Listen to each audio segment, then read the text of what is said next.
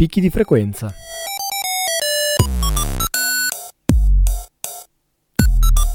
Storie, viaggi, recensioni.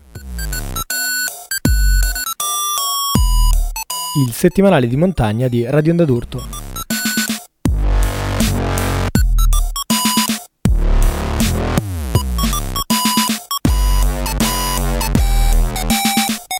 Puntata numero 33 di Picchi di Frequenza apre il confine austriaco perché andiamo a fare la conoscenza del rifugio Lambertenghi Romanin. Prosegue tra l'Aspromonte e la Sila con la presentazione del film Lupa Easy questa domenica al piano terra eh, di Milano, ma non soltanto perché prima di cominciare abbiamo le notizie della settimana.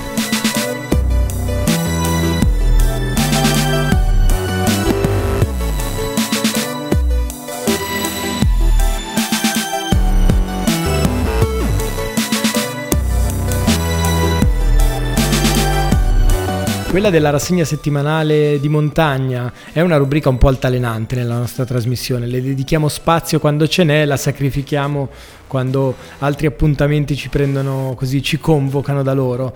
Eh, questa settimana invece ripartiamo proprio dove ci eravamo lasciati, con la presentazione degli stati generali delle Alpi Opuane, sia io che Martino abbiamo avuto occasione eh, come anticipato di fare un salto giù, ma ce l'avete anche voi, siete ancora in tempo perché sul sito salviamoleapuane.org eh, c'è la registrazione completa di questa giornata di studi e di presentazione insomma, del, di, di, questo piano dal basso promosso dai, dai, comitati e da alcune associazioni ambientaliste può essere per chi ama approfondire di queste tematiche sicuramente un approfondimento da cui partire. Eh, siamo poi a maggio e a maggio, come ogni mese, esce il nuovo numero di dislivelli.eu in PDF.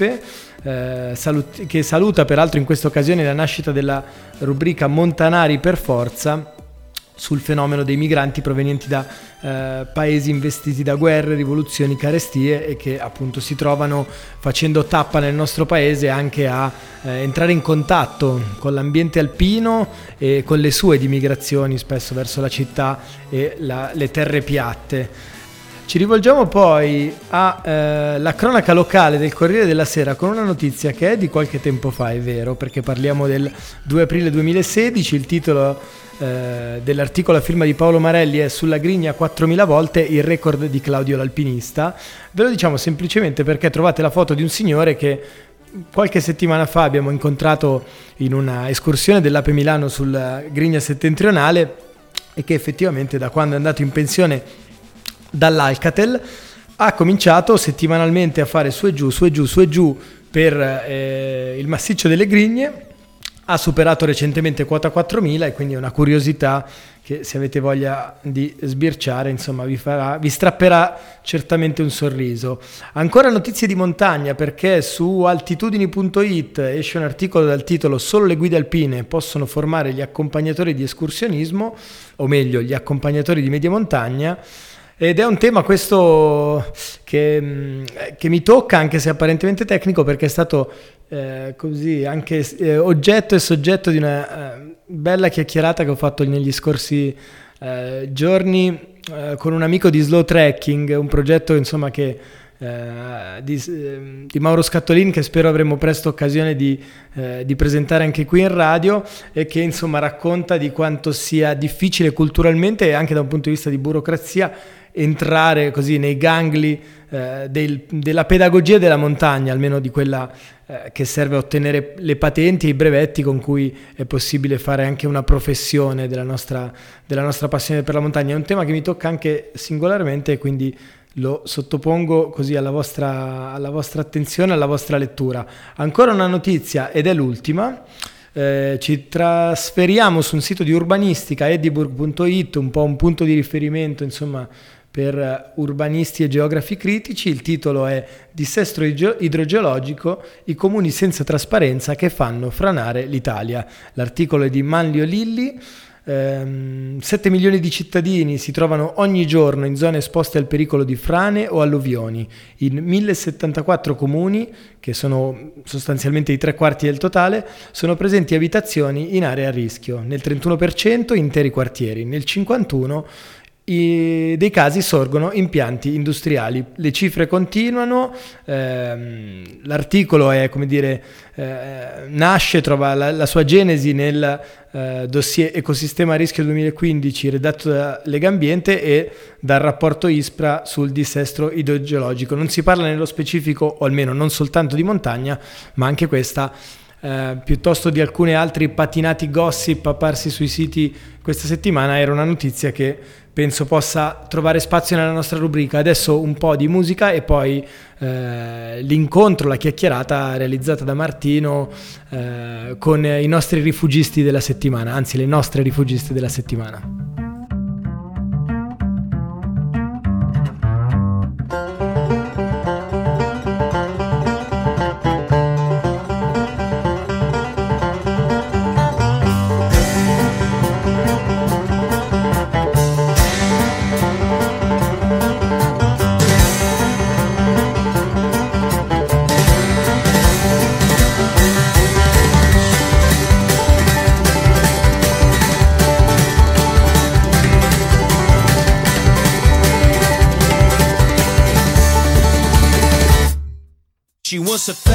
Machine, she kept her motor clean. She was the best damn woman that I've ever seen. She had the sightless eyes, telling me no lies. And knocking me out with those American thighs. Taking more than a share, had me fighting for air.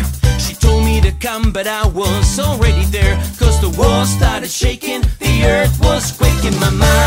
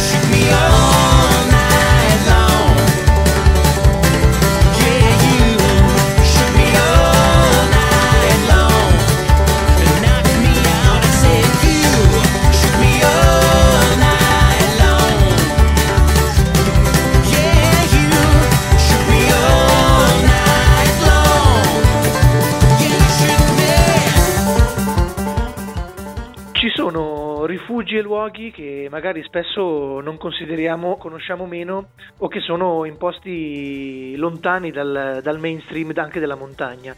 Eh, un rifugio tra questi è il rifugio Lambertenghi Romanin a 1979 metri eh, sul livello del mare all'estremo confine tra Italia ed Austria eh, in- nel cuore della Carnia praticamente. E quest'oggi siamo al telefono con Giulia che è una delle rifugiste eh, di questo rifugio che salutiamo e a cui chiediamo un po' di raccontarci la, la storia e la vita di questo rifugio. Buongiorno Giulia. Buongiorno a tutti. Eh, sì, il nostro rifugio, come è stato detto, è situato in Carnia e mm, sorge in seguito alla ristrutturazione di un edificio che era nato in tempo di guerra durante la prima guerra mondiale ed è dedicato a due tenenti, uno ehm, appunto i tenenti Romanin e eh, Lambertenghi, uno dei quali aveva perso la vita proprio eh, nel tentativo di ehm, riconquistare le linee italiane che so- erano state occupate dai tedeschi. E in seguito poi è stato ristrutturato di recente ehm, ed è a- dispone anche di ehm, energia eolica.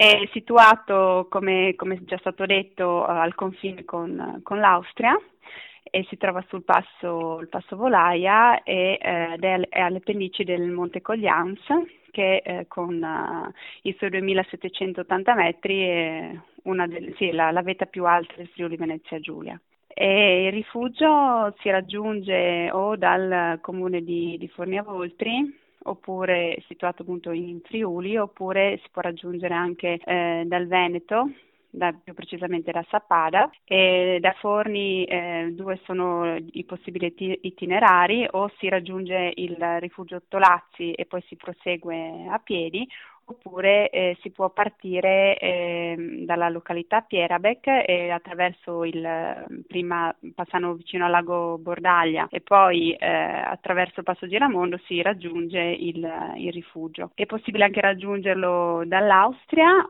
oppure anche dal passe, passo Montecroce Carnico. Ecco, tra l'altro mi permetto di, mi inserisco perché il passo di Montecroce Carnico ha veramente un fascino molto particolare. Per chi non lo conoscesse è veramente uno di quei posti eh, sperduti al confine, ma con un, davvero un fascino e un pa- dei paesaggi eh, entusiasmanti come al pari di quelli che si possono vedere, che sono più famosi delle Dolomiti e insomma delle, della montagna che è un po' più visibile anche attraverso i canali della comunicazione principale. Eh, io leggevo, documentandomi un po' sul vostro rifugio, che voi siete un gruppo di amici che ha preso in mano questo rifugio, quindi non siete una famiglia eh, che lo gestisce, giusto? Sì, esattamente. Eh, praticamente siamo io, il mio ragazzo e il suo migliore amico. È tutto nato un po' perché mh, mm, io era da un po' di anni che avevo questo sogno di gestire un rifugio e non trovando lavoro dopo l'università ho cercato di mandare curriculum, però poi mm, mi sono lanciata a capofitto nel diciamo, raggiungere e realizzare questo, questo, mio sogno che per fortuna si è realizzato. E, mm, così facendo ho coinvolto anche il mio ragazzo che comunque continua a lavorare e viene su ad aiutarci solo diciamo, durante il weekend e il suo, il suo migliore amico invece era proprio entusiasta di questa mia idea e addirittura ha lasciato il suo lavoro per eh, buttarsi a capofitto in questa avventura che tra l'altro è iniziata da poco perché questo è il secondo anno che noi ce l'abbiamo in gestione. Ecco, ma che, che, che difficoltà avete, avete, incontrato nella gestione? Come dire, il gestire un rifugio è affascinante, entusiasmante, eh, emozionante perché insomma si, si, vive in posti spesso molto belli, molto affascinanti, però in realtà è anche una vita abbastanza dura, abbastanza complicata, giusto? Sì, quello sicuramente perché devi mm, affrontare delle problematiche eh, riguardanti il rifornimento, ma anche la mancanza d'acqua. Eh, o anche solo se si rompe qualcosa non che hai la macchina a disposizione perché il rifugio è raggiungibile solo a piedi, quindi se succede qualcosa ti devi o un po' arrangiare con quello che c'è eh, oppure aspettare di poter scendere a valle eh, per rimediare ai problemi.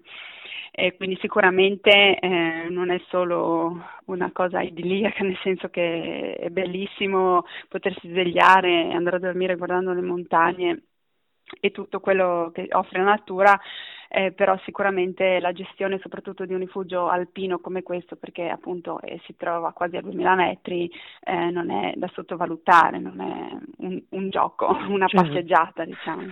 E, tra l'altro con l'aggiunta del fatto che insiste in un territorio appunto molto, molto bello, molto eh, affascinante sotto molti punti di vista, ma anche complicato. Voi sul sito dite che eh, insomma il vostro è stato anche un po' un impegno per un territorio come quello della Carnia che insomma fatica ad affermarsi eh, nel turismo un po' più di massa, dove per certi versi questo è un aspetto positivo perché insomma alle volte si assiste in montagna a scene dire non particolarmente eh, entusiasmanti rispetto a come ci si approccia alla, proprio alla montagna, alla vita, alla vita sulle salite, però dall'altra parte questo comporta anche delle difficoltà da un punto di vista economico, di proposta culturale, piuttosto che anche di capacità ricettiva, insomma.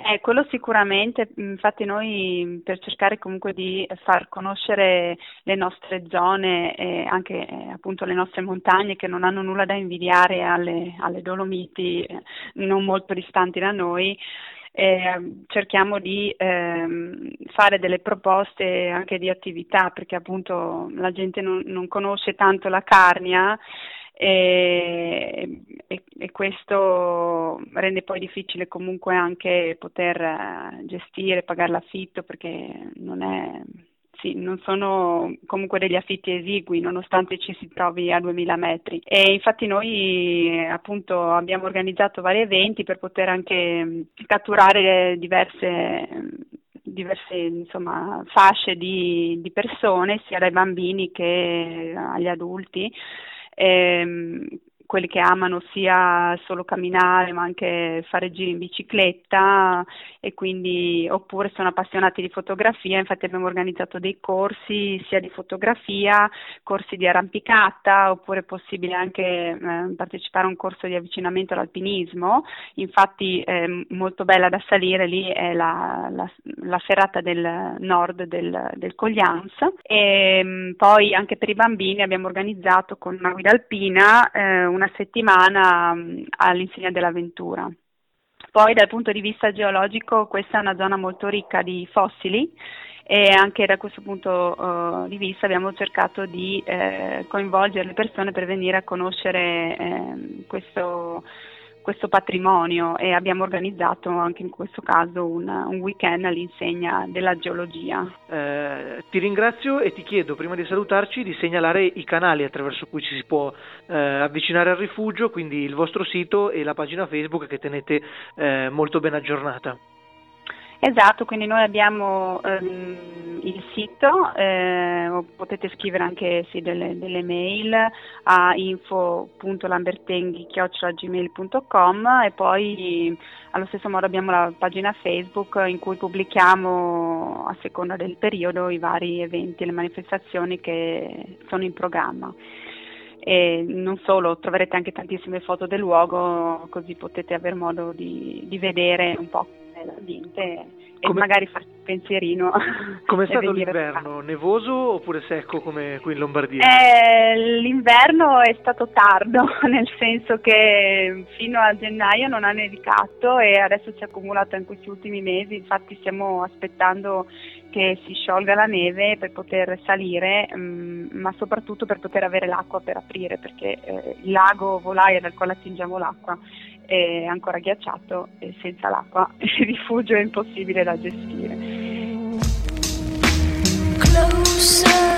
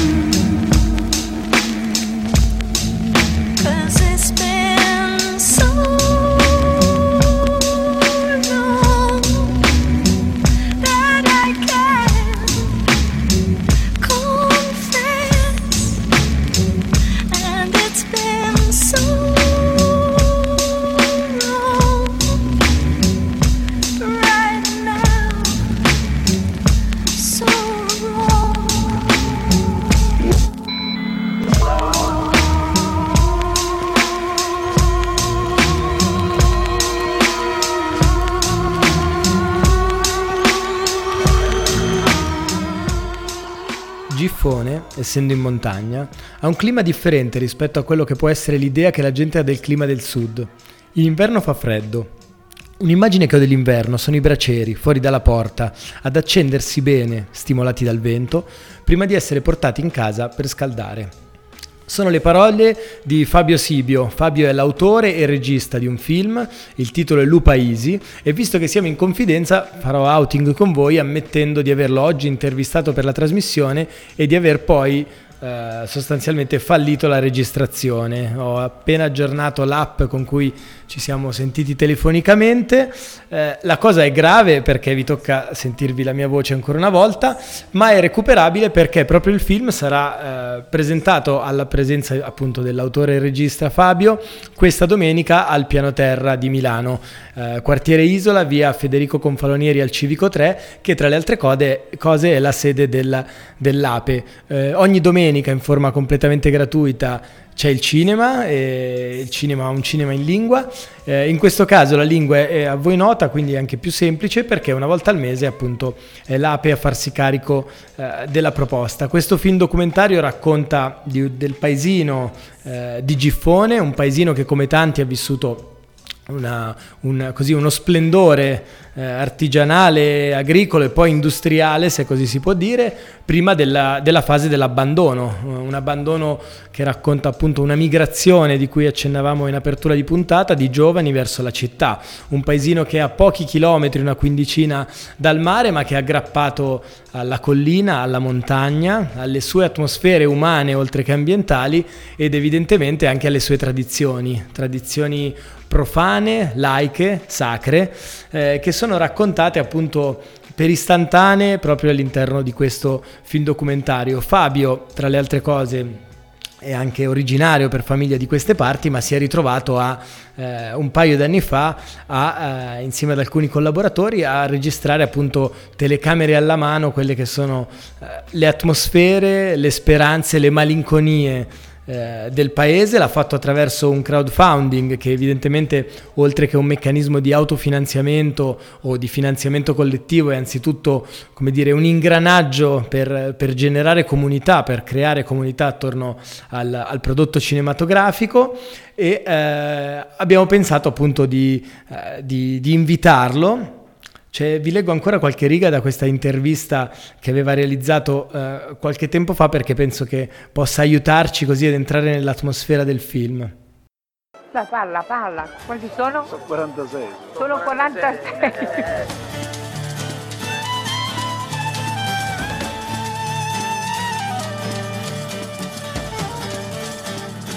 E stipendiamo un eh, sì, ah, sì, sì, Pur sì. per vivi, eh. Pur per vivi, per certo, morti, certo, eh. certo. Quando, Una volta quando tanto- vieni è Vengo così, per è così per tutti.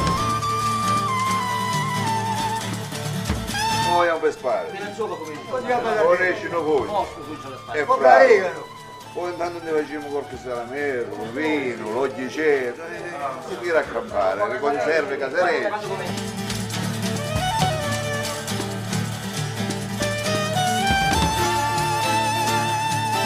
Qualcuno che vuole un canta? 100 euro per San Giovanni. Ci divisi 100 euro. Ah no, 300 così. 100, o levati o vedi che devi fare.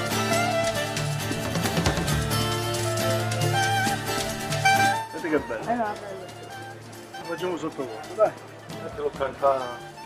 Marca quando fui, ma te stai quando fui.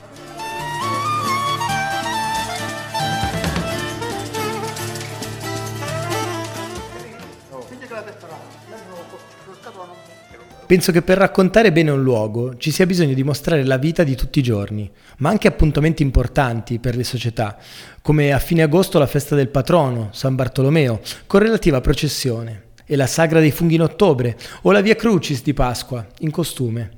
Questi eventi mi danno l'opportunità di mostrare dei momenti reali, con persone che dialogano tra loro, raccontandosi storie, prendendosi in giro, ricordando, sognando di andare via o tornare per sempre, ci parleranno dell'attaccamento a Lupaisi.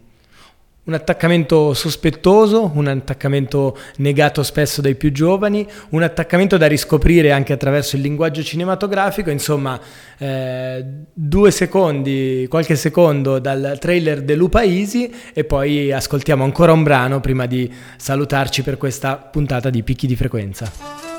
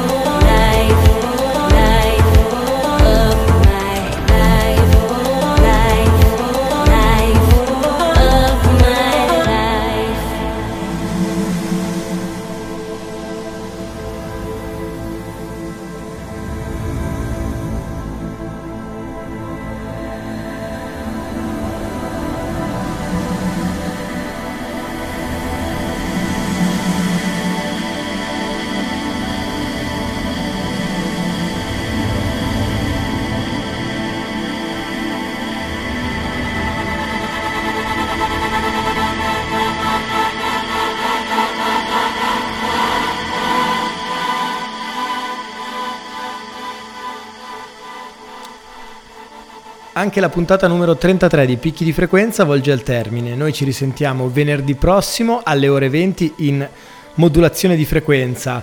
Eh, se invece avete idee, critiche, segnalazioni, suggerimenti, come di consueto l'indirizzo mail è abo.inventati.org oppure sui social media all'account eh, del- di quello azzurro abuzzo3 o quello blu alla pagina Picchi di Frequenza. Anzitutto per far conoscere questa eh, nostra trasmissione a chi non ha l'opportunità di seguirci in FM attraverso l'archivio pubblico su Spreaker e anche insomma perché ogni tanto qualche speciale, qualche anticipazione ce la possiamo concedere. Una su tutte è la presentazione, la recensione della prossima settimana perché parleremo di Zanzara e Labradoro, un libro di Roberto Bassi edito da Versante Sud che narra per eh, storie ed immagini la nascita del free climbing nella valle del Sarca. Noi invece ci risentiamo venerdì prossimo alle ore 20 sulle libere frequenze di Radio Onda d'Urto.